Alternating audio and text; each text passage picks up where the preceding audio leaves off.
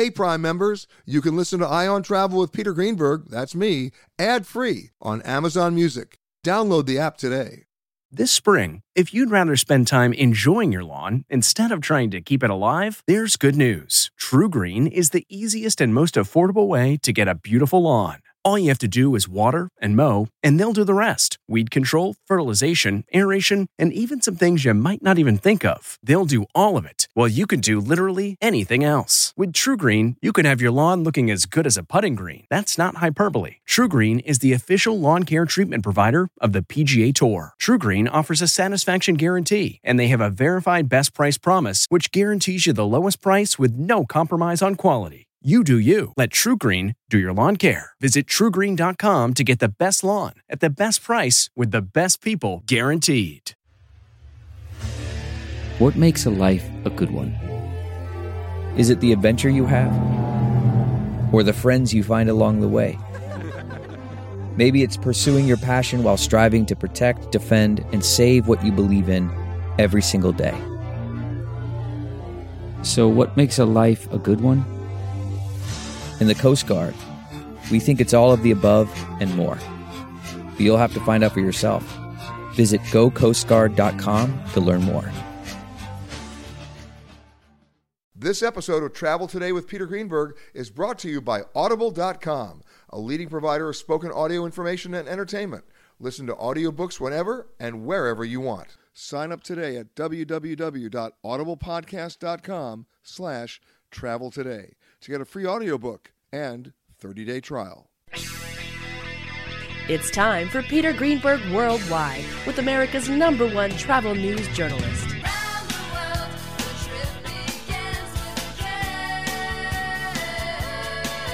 And now, the man who travels over 400,000 miles each year, your travel detective, Peter Greenberg. Hi, everybody. Peter Greenberg here, and welcome to the podcast that's done from a different location around the world every single week. One day Canada, the next day Thailand, then New York, London. You just never know. This week we come to you from the W in Punta Mita in Nayarit, Mexico. My next guest, an expat, a, a fugitive from the United States who uh, went to UCSD in San Diego, and then, for reasons she's now about to explain, came down here and fell in love with a sleepy little coastal town of San Francisco in the state of Nayarit. And now she's the founder and chief bottle washer and cook at Entre Amigos, which she's also going to explain.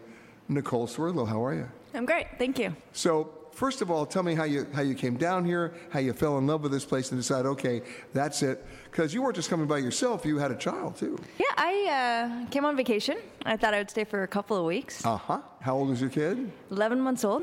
And yeah, I just uh, we came down and, and stayed, and so my my two weeks, you know, turned into two months and two years, and had the opportunity that I could sort of uh, live back and forth or work back and forth. And I figured, you know, I want to be a good mom and maybe spend a little more quality time with my son. And this afforded me the opportunity to do that. And and so my my two years uh, turned into a divorce actually. And in that moment, I really needed to make some choices about what to do. And uh, So you divorced your husband and married Mexico. something like that, maybe. And how many years have you been down here now? 17. Wow. Yeah. And how old is your son? 17, about to be 18, yeah. Now tell me about Entre Amigos. So Entre Amigos means among friends, and uh, I had been living in, in San Pancho for a- couple of years. Now And tell everybody where San Pancho is. San Pancho is uh, also known as official name is San Francisco Nayarit. It's uh, right past Sayulita. It's about an hour outside. And of by the way, for you who don't know where Sayulita is, it's a small little art and surfing town. Let me tell you, I've been down there many times. It's great. Yeah, it's a fun it's a fun place, and and at that time San Pancho And, was and an really quiet. Yeah, yeah. Yeah, San Pancho was really quiet. It was sort of the next town up, and so we were the undiscovered, you know, village on the beach. And certainly, when I lived there, there was maybe only two or three people that were that were sort of expats living there, and yet there was this really interesting sort of younger community of people who were looking at, you know, what can I do and what's sort of an alternative life that I could live with my kids, and Okay, I was so certainly now, one of those. Entre Amigos. Yeah. Tell me about it. Entre Amigos is a community education center. It started on my kitchen table in the middle of the street. I didn't necessarily have any training or have any expectation of creating a, a bigger project. I just wanted to do something to help our community grow together. And so I figured, well, you know, I know how to do some things and they could be helpful. So what I were you did doing when you came down here? Uh, when I came down, I was being a mom. When I had a business in the States that uh, my husband could go back and forth and run. And so I was really sort of just being a mom. So you started this whole operation on your kitchen table, Yeah. and then it grew to what? Um, Entre Amigos is a 15,000 square foot facility. We have, um, you know, our central focus is being a library and education center, but we do all sorts of classes and we do a lot of work around the environment. And I think if you're going to say our principal work is really around building community among And preserving community. preserving community, just really creating a space for everybody to support each other, take care of each other, and grow together. Certainly, our biggest concern was was the way that sometimes as communities grow, it, one community pushes out another, and we really wanted to help create a space where everybody could flourish and prosper, and, and that's the kind of work that we do. But first, you had to educate everybody that you weren't info- enforcing or imposing a different culture. Yeah, you know, I it didn't much matter because at the time, you know, it was just me and my kitchen table, and so nobody really cared. You know, if they came by and they had a good time, then that was that was absolutely wonderful. And little by little, we grew and grew and grew, and and just sort of became what what we are today. Now, that's one thing to talk about your organization as it relates to the community and the other communities around you. Mm-hmm. But what about people visiting the area? Can they get involved? Uh, absolutely, and it's been one of the things that has been really signature about the work that we do is that we're a really easy place for people to contribute and participate. And, and, how, and how can they contribute and how can they participate? Um, well, Entre Amigos has, because we're a large facility and we're doing so many things, we receive volunteers from all over the world all the time. So sometimes we receive individuals, families, groups. Corporations come in and maybe, you know, they'll contact me because they want to do a project. Let's build a playground or let's do something in four hours. And we love to put on these sort of big events and you've got 100 people and they do something and it feels really good. So But for Mr. and Mrs. Schmidlap coming down, how do they get involved? they do all the time. They give us a call. They say, hey, we'd like to volunteer. They can either stay in our housing, which is sort of like hostel housing, or they can rent themselves and have a vacation and But volunteer at the same time. but they're volunteering to do what? So many things. Give me an example. All right. Um, people work in the library. They help sort books. They can play with kids and design games and activities with kids, especially if they speak Spanish. Lots of people who know art or have a certain skill, like they play, play the cello, they'll come in and they'll give a little mini concert or they'll, you know, do those sorts of things. We have those sorts of things all the time. So what you're saying is while you're down here, take a day off the beach, go visit your operation, whether you're the butcher, the baker, or the candlestick maker, and you will find something for them to do. Absolutely. Toto? I have a feeling we're not in Kansas anymore.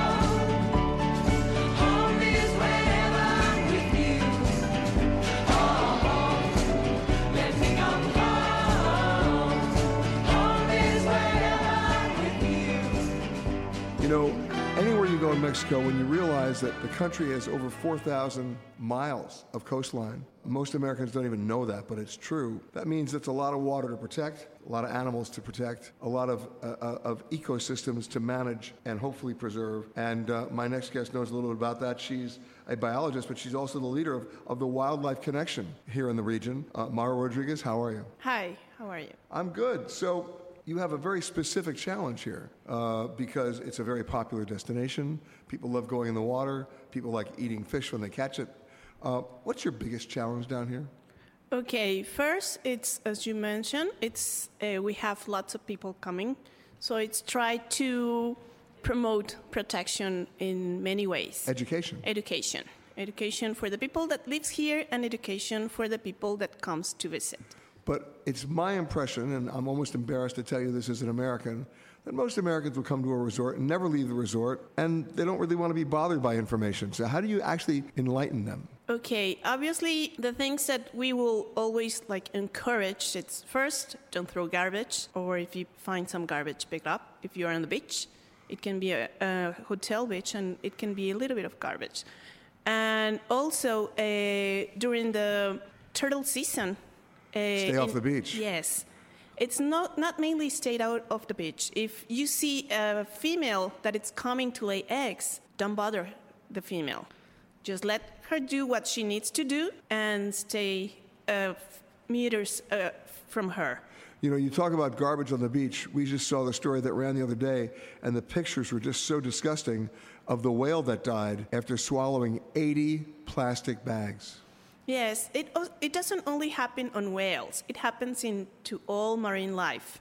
All the plastics that we throw in the water, or even if we put it on the beach or it goes on the rivers, everything finishes on the ocean. And the animals would eat it. Turtles will eat the floating bags thinking that it's a jellyfish, or if the tiny animals will eat the tiny plastics that it will turn uh, the big plastics to, because they will begin to decompose, and obviously the animals will eat that. And it's like just like the food chain, it's like a plastic chain.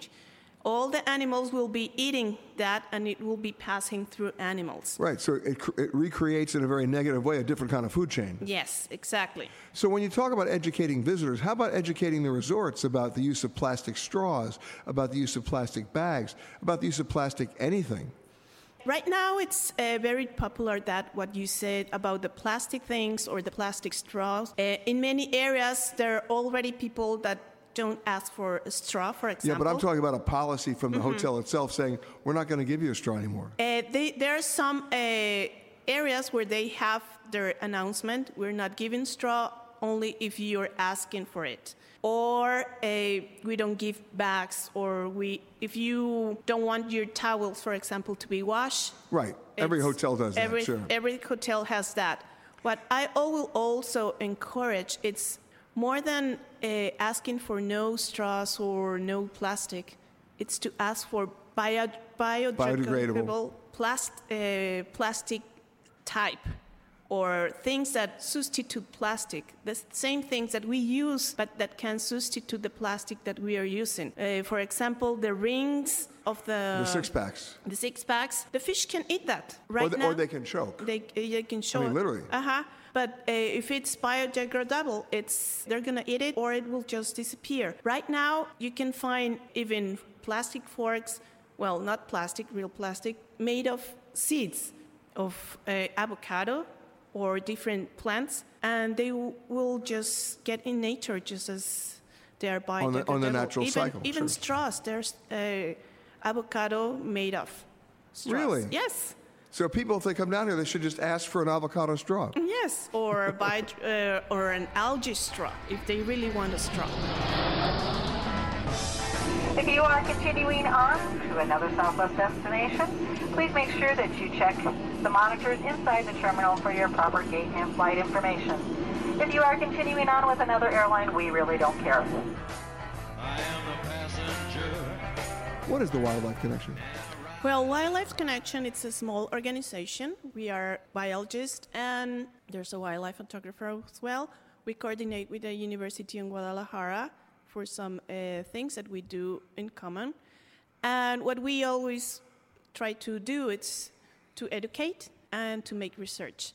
Make research in the area in Banderas Bay, mainly uh, with cetaceans, that it's whales and dolphins, and we do turtle protection on the area. Well, let's talk about whales because I've come down so many times to this region and I've seen so many different kinds of whales.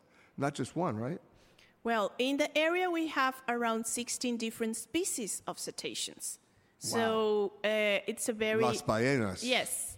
We are in in a transition from tropical water to template water. So we are subtropical, and you can find the species of both areas. And Las Ballenas, as you were saying, uh, we have four different species in here. Uh, one is the most common, it's the humpback whale, that it's a migratory one, and it's just here during the winter, mainly from December to March. The other, uh, the other one that we can sometimes find, it's gray whales, but it's very weird. It has to be very cold winter to see uh, one or two whales of the gray whales here. And we have tropical whales here that you can see them year round. It's the bright whale, I was about to ask. Okay, the bright whale. and we have minke whales. Now, of all the whales you just gave me, which is the one that's the most challenged, the most at risk? And the most at risk, uh, well, all of them are in danger. They are considered in danger. The population of the gray whale, it's estimated that it's recovering. The humpbacks, it's still on risk.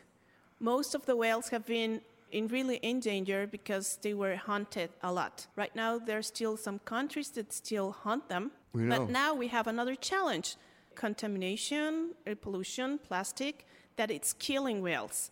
We mentioned before that there was a, a whale that died uh, with lots of plastic, and it's just not one case. It's happening very uh, often that if you open the whales that you find stranded to see what's going on with them, uh, sometimes you find that they are full of plastic because they're eating that. I remember out on Midway Island in the Pacific, and people have, don't have a map, I'll tell you where that is. It's called Midway for a reason. It's midway between San Francisco and Tokyo. It happens to be the site of the most decisive naval battle in world history. But the island is overrun with gooney birds. And they're the funniest birds to watch because they take so long trying to get up in the air. Once they're up in the air, they're, at, they're acrobats, but they have to get up in the air first. But every once in a while, you'll be walking along the beach, and there are not many people there anymore. It's really run by U.S. Fish and Wildlife. And you'll see a dead gooney bird washed up, and its stomach opens up. And what's in it? Plastic lighters, fishing line, netting, and now you know how the bird died. Yes, it, uh, I've seen that also uh, with uh, the caps or the The bottle caps? bottles. Yes, uh, you see them uh, inside not only from a bird, from many marine life. I know, and it's and so for people who are visiting this hotel, for example, can they get in touch with you, and will you take them out and show them what they need to see? Yes, of course. Uh, we have some tours that we have organized in the way that have alternatives to the people and not only go and see animals. We give them educational, explanational first from getting on the boat or getting on the beach to see the turtles, for example. And after that, then we go and see the animals. And we have certain rules when we are with the animals in the course. way we don't disturb them. So it's not interactive. Uh, it's interactive when animals decide to do it. Okay, It's their We- choice. They, they, we're under the rules, not under our rules. I will tell you a story which happened. In fact, my audio engineer, Ana Saldana, here was a witness to this. We were here doing a one hour special with the, with the then president of Mexico, President Calderon. We were out looking for whales, and we didn't find any. And this is an area where we knew the whales were. Every, there would be so many whales. And somebody said, you know, there's a, there's, a, there's, a, there's a myth, there's a legend that if children sing a song, the whales will come. And the president had brought his children that day. And we said, well, Mr. President, we just so happen to have kids on board. Would they sing a song? And they sang a song, and I'm not making this up, out of nowhere, a whale not only surfaced, but rose up and kissed the president. It came up to the boat. We all saw it.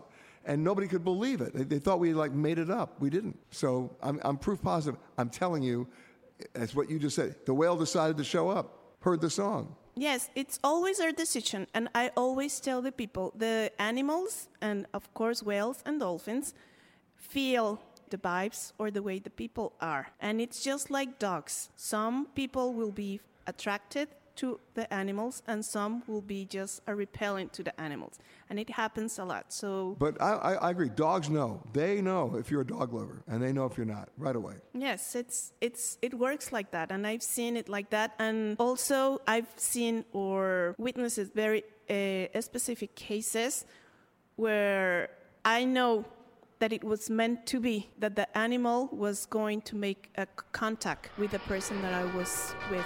Riding along in my automobile. My baby beside me at the wheel. Cruising and playing the radio.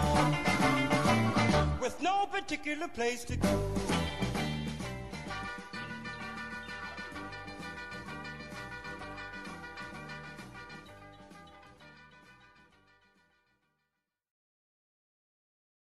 Audible.com has more than 150,000 titles and virtually every genre. So check it out for yourself. Sign up today at www.audiblepodcast.com slash travel today to get a free audiobook and 30-day trial.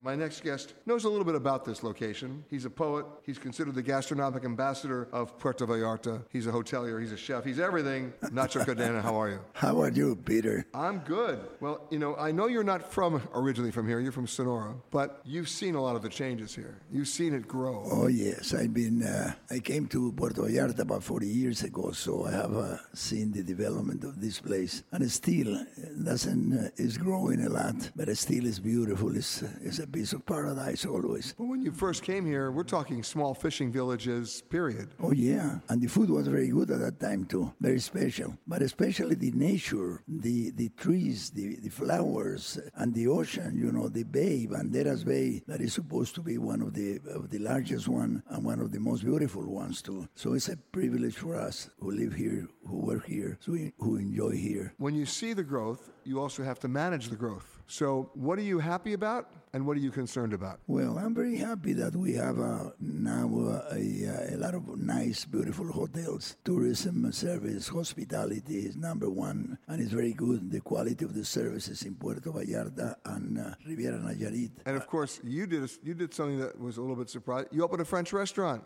I do, yeah, I do. I, I do have, and I cook in a beautiful restaurant too. But the things I don't like is that maybe sometimes we haven't take enough care on the uh, design of the buildings uh, around the city. Give me an example. Well, downtown, downtown Puerto Vallarta has uh, they, they try to make a very nice, uh, you know, meeting the, the nice places with the small places and make a sort of uh, walking piece there. And it's it was a very good idea and, and it came very well, but uh, not enough. We, we, it's so beautiful, you know.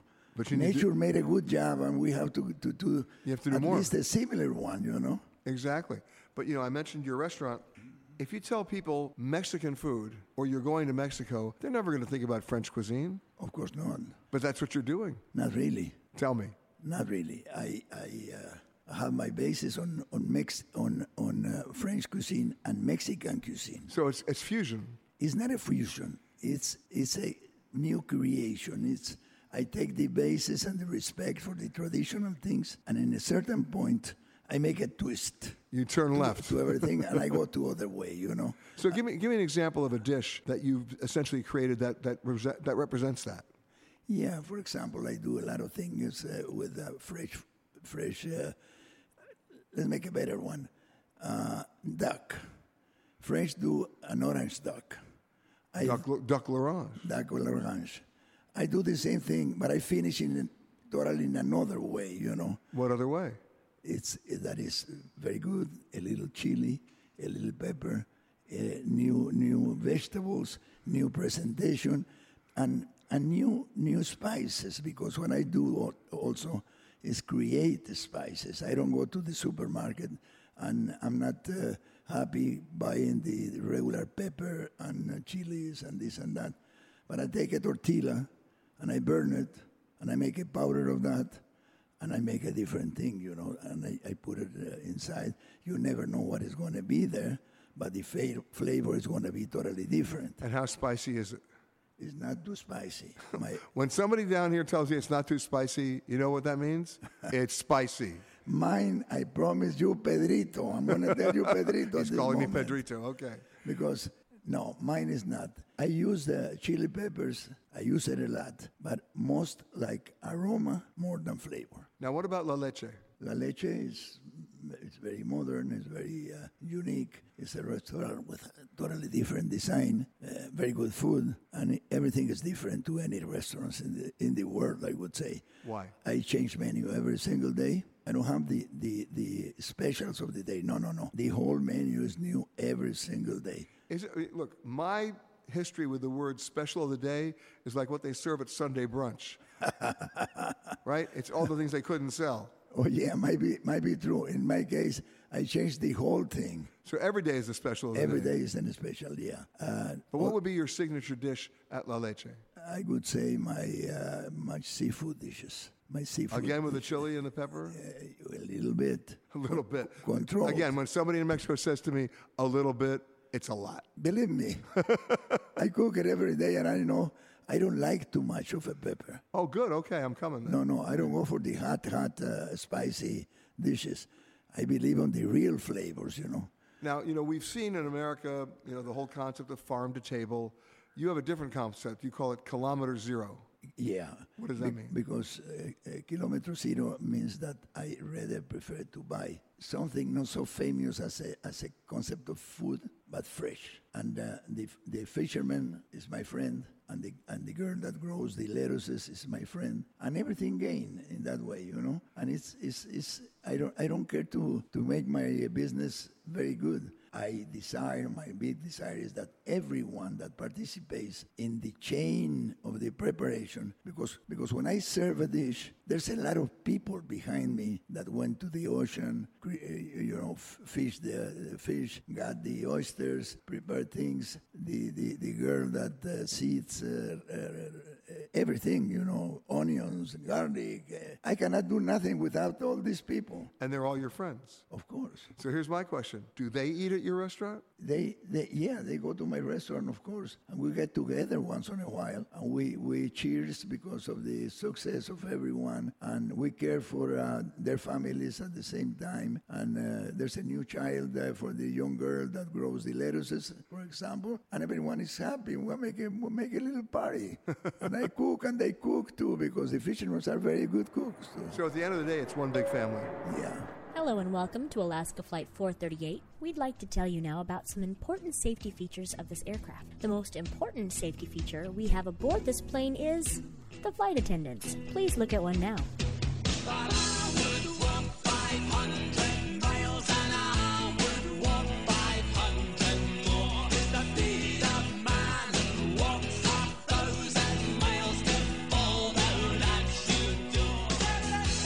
Talk about all the different species of, of sea life here, but we can't forget the bird. And in fact, whether you're a birder or not, you come down here, you're going to see birds, and a lot of them. And joining me now, the executive director of the San Pancho Bird Observatory, Luis Morales. Welcome to the show. Thank you, Peter. It's uh, my pleasure to be here with you uh, in this show, and uh, I hope uh, uh, to share a lot of the information of uh, extraordinary bird diversity here in the Banderas Bay area. Well, since you've opened that door now, let's talk about that. you talk about Banderas Bay. I know the whales are out there, but what about the birds? Give me an idea of how many different species we're talking about. So uh, this uh, this area, what we uh, know as the Banderas Bay, which uh, comprises both uh, the states of um, Jalisco and um, Nayarit, uh, has a, a bird diversity of about uh, 300 species just around the area, which uh, is uh, about uh, three percent of the world's uh, bird diversity, just in this. Uh, That's huge. In this area, that is huge for Yeah. uh, such a uh, relatively small uh, area. So, give me an idea of, what kind of birds. I mean, I am a, a novice birder, okay? I mean, I admit that. But as I walk down the beach or I walk inland, I'm going to see, as you just said, a very wide diversity. But what's the one bird that is your, you know, pièce de résistance, the one bird that people go, oh my God? well, that's a that's a very tough question, you know. And uh, but I will I will answer. I will I will do my best to answer your question on my favorite species. Uh, but um, the area, you know, uh, what is uh, really special about um, this mountain range is that it has a high number of endemic species. So uh, some of the most uh, charismatic species that are unique to this area are, uh, for instance, the russet crowned motmot. You know, Say is that again? the Say that again. What russet crowned motmot. Okay. Russet crowned motmot that is in the um, in the sort of the related to the toucans. You know, and- Colorful. And, yes, very colorful. Uh, we have all other very. Uh, color, colorful species that you see all around that are the yellow winged caciques. You know, actually, you can see their um, nests as you drive here. You know, the uh, another uh, endemic species is the black-throated magpie jay that is actually in the front cover of Mexico's uh, Bird Bible. You know, which is a, a Howell and uh, Webb uh, uh, uh, field guide. but, you know, here we are in western Mexico, and we're talking about the southern and central Nayarit coast. Yes. mhm. So you, uh, you have a lot of migratory birds, too. Exactly, exactly. Uh, uh, about uh, five, uh, 59% of these uh, uh, bird diversity that uh, in this area is migratory species, mostly coming from um, Canada and the U.S. You know, and here's an extraordinary. You know, it's it's actually a natural process. You know, there's a great coincidence, Peter, between the um, sort of the the season. You know, for migrate for bird migration and also for uh, what we call the tourist season. You know, which is you know normally starts in the fall, you know, and finishes in the winter. And this is Yeah. when we receive most of the tourism from North America. and you receive all the birds too. all the birds. And it's like it's like the butterflies. Exactly. It's like and the, monarch butterflies. and the whales. yes. And, so, um, and, but at a time like this, we're now in the summer. You're going to see a different kind of bird. Exactly, exactly. Th- This time of the year, actually, we have some species migrating from South America. You know, because in south in the in the, In the southern southern cone yeah. is winter, right? As we, as is our uh, uh, boreal summer. So uh, there's species that are doing exact the sex, exact same thing, you know, that uh, uh, our North American species are doing, just running away from the cold, you know, and coming to this uh, beautiful uh, paradise of uh, Puerto Vallarta and the Riviera Nayarit. Who can blame them? and you're the perfect person to take them on a, on a tour. exactly. And you do it. Exactly. That's uh, that's what we do. Uh, we do bird watching uh, trips all over the area, and we work with a number of um, different um, tour operators and companies um, Kids that too. do this. Exactly. We do a lot of uh, education and uh, community uh, work, you know, and to take care of uh, sustainability. We're talking with Luis Morales, who's the executive director of the San Pancho Bird Observatory. Before I let you go, your website? Is www.birdingsanpancho.net. The charge for looking at this pamphlet is $3. The charge for looking at this pamphlet and putting it back quickly is $4. Over the seas and all the degrees to anywhere I please. Oh, I want to get away. My next guest has a very interesting history. In fact, this community has a very interesting history. He's the former director of ACT, which he's going to explain, as well as Vallarta Pride right here in uh, in Nayarit. And his name is Bill Hebner. How are you, sir? I'm very good. I'm another glad to be expat. Another expat. Another expat. From where?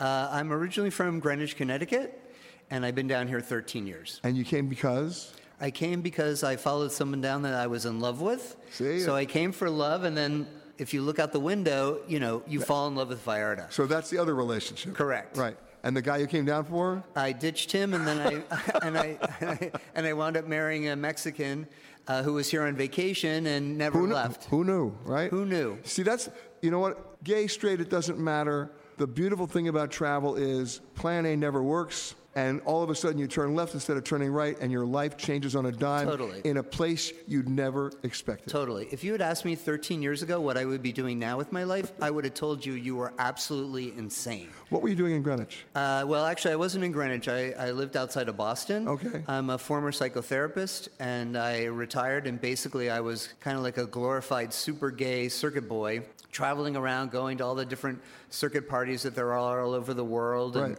That was really my life. And I. You could have written a book. I could have written a book. Yeah. Um, I could definitely write a book now. Because? Because, again, my life is totally different. You know, I, I was one of the founding members of the Business Association that we started six years ago with Vallarta Pride.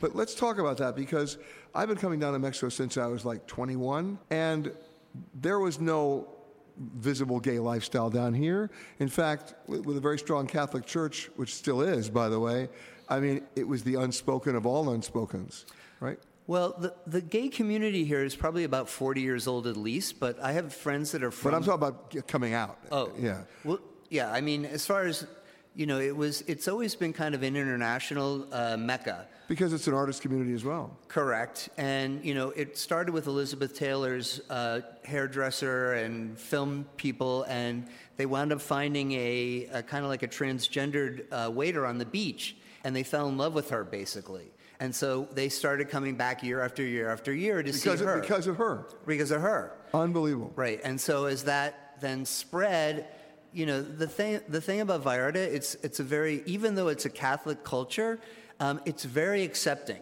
The Mexicans' first stance to anything is to accept, and they are also extremely friendly. So what you're really saying is that from the moment you got down here, even though you ditched the other guy, you felt at home. Yes, I felt totally at home.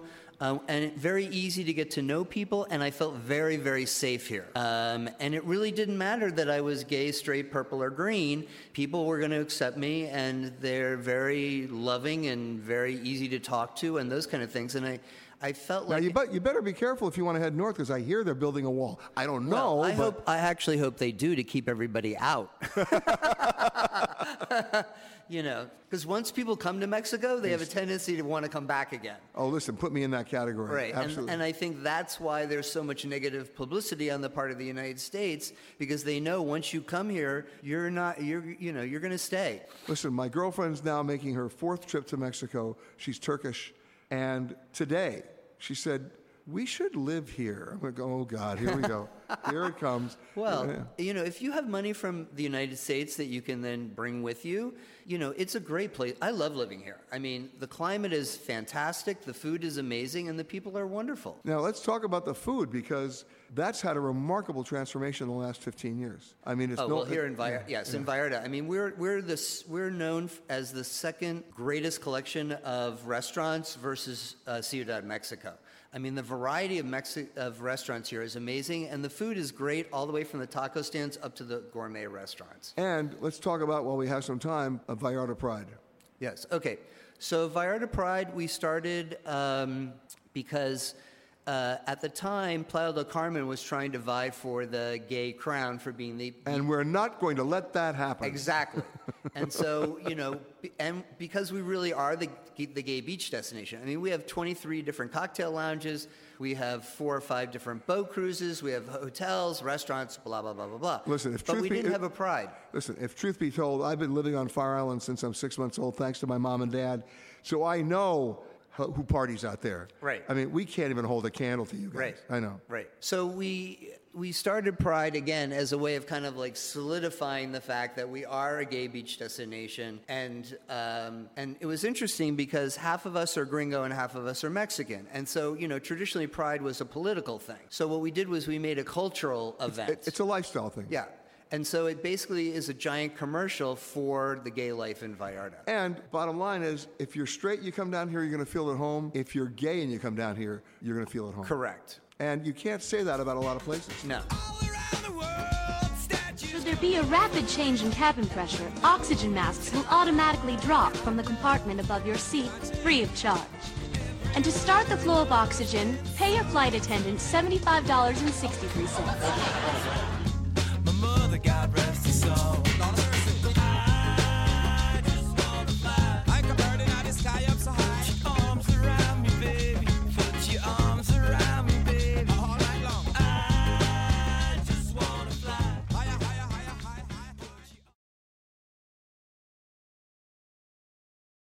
My next guest is an expat. She uh, from Vancouver, British Columbia, and then came down for a change of lifestyle, and like many expats, decided to stay. That's right. And she's now actually the editor of the Vallarta Tribune.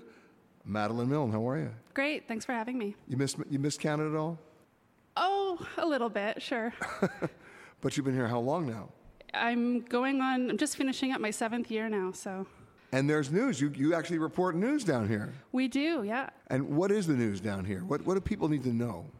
Because Well- because before you even ask that question, you know, there's development news, there's resort news, there's environmental news, there's there's uh, a connection between all three, isn't there? Absolutely. For the Vallarta Tribune, we like to focus on the positive news. We like to tell our readers about the good things about Mexico to counteract some of the negative press that's out there about the country. So, Well, can I can I can I interject something as a devil's advocate here? Uh, I'm not about positive or negative. I'm about practical. I'm not about promoting. I'm about presenting. So I understand where you're coming from because if you've heard my show before, you would know that I happen to think the State Department advisories are misleading. I happen to think they're, um, even with the best of intentions, uh, they're not good, full of good information. They're painting with too broad a, a brush. And, you know, there are four or five states in Mexico right now that are being classified by the State Department as Category 4, do not travel. And I can't understand why that would apply to Sinaloa since Mazatlan is in Sinaloa, and you're putting Mazatlan in the same category as Syria.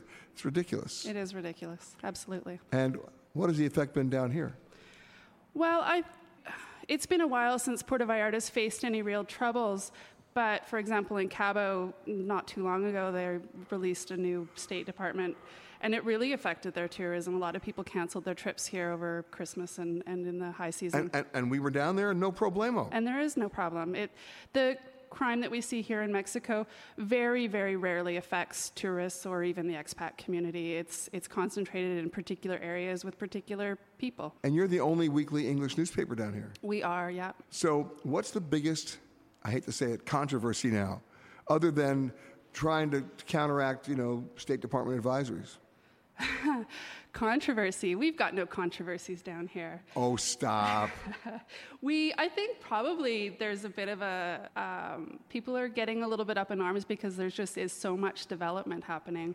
You know, we're seeing tons of new hotels and resorts. Well, and when you came down here seven years ago, this hotel wasn't here. Exactly. Yeah, exactly. So I think that's it. Just people trying to find balance between old Mexico and New Mexico, authentic experiences, and Okay, so why did you choose Puerto Vallarta? for a couple of reasons. Um, because it's really easy to get in and out of with an international airport. It's quick back to Vancouver. It's an only a four-hour flight, so it's nothing to get home if I needed to get back home. Um, but also because of the bay itself, you know, with the mountains and the ocean, the nature that comes right up onto the beach. It's it's stunning. And coming from Vancouver, which is also you know very similar with the mountains and the ocean, it's true. Um, it feels like home. You know, it's it's it's a really similar feeling. And you know, we talk about Banderas Bay. When I first came down to interview the legendary director John Huston, he was here. Yeah. I mean, and this was a little fishing village. Absolutely. Puerto Vallarta is what it is today because of him and, and the movies that he filmed here. Well, Elizabeth, the movie with Elizabeth Taylor, Night of the Iguana. Yeah, so she wasn't actually in it. She was just accompanying uh, was Richard Rich Burton. Yeah, Well, so for all intents and purposes, we thought she was in it because every shot that was taken down here was of them. absolutely. You know that. Yeah. Yeah. So it's still a fishing village. There's still fishing going on. But how do you manage the growth? It's it's tricky. I mean, we are blessed that we still have a lot of open spaces, um, and I think in some ways they've done a good job of concentrating. You know, people lament all the buildings going up, but they're all within one small area, and that kind of keeps everybody in that area and protects some of the bigger open spaces. I mean, there's the Four Seasons and there's the St. Regis, and they're very close to each other. oh yeah, Absolutely. yeah, yeah. So, the one thing I can tell you, and in fact, I don't have to tell you because you already know it, is the one thing that's really exploded here is the food scene, Absolutely, it's amazing. right? Your favorite places? Oh, I can't tell you that. Yeah, you can.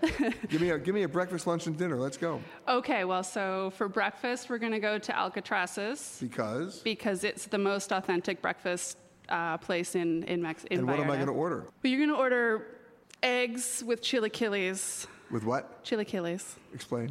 They are fried tortilla chips that are tossed in either a green or red salsa, covered in uh, cream and. So we're talking thinly disguised eggs with a kick to it. Exactly. Thank you. Okay. and lunch. Lunch, I'm going to take you on a boat and we're going to head down to. By the way, anytime you take me on a boat, I'll eat anything. Oh, perfect. Yeah. Good. Okay, so where are we going? We're going to go to Yelapa. Because because it's an adorable little beach town that is only accessible by boat. I'm loving this already. Right, and it uh, has a bunch of palapa restaurants on the beach. Pick which one you want; they're all excellent. And what are we ordering? Whatever fresh that day, So that's a ceviche moment. Abs- or a grilled fish. But caught that day on the day boat, put it, throw it on the oven, and that's it. Exactly. Or on the grill, I should say. Yeah. All right, and now the pièce de résistance, dinner. Well, I would say likely the best restaurant is Café des Artistes in Puerto Vallarta. Um, it's spectacular. It's been here for quite some time. Um, everybody knows it, and it will give you just a small sample of, of the type of dining you can do here. You know, it's it's original. Which you may not be expecting. Exactly. Yeah, it's not tacos. It's it's more. It's it's gourmet, and it's wonderful. Well, so much of the stereotype of Mexican food is enchilada and, tor- and tortillas and tacos and a guy wearing a sombrero, and that is definitely not this. No, no. We have over 200 restaurants in downtown Puerto Vallarta alone, and you can eat just about any kind of cuisine you want. Right. And by the way, when you get off at the airport, please don't be misled by seeing Johnny Rockets. you know, it, it's okay. You don't have to go there. Your comfort level doesn't have to be reached there. That's for truly unevolved American tourists. It is true, yes. Right? Although their strawberry shakes ain't bad. I didn't have one today, but I know I can get one if I go there. But that's not why I came down here. No. Right? You want to immerse yourself in the culture, and of course, you want to read the Vallarta Vallarta Tribune. Absolutely. Of course, the editor of that is none other than Madeline Milne, who's joining me now. Madeline, thanks for coming. You've been listening to Peter Greenberg Worldwide. Catch us each week as we broadcast from a new location somewhere around the world.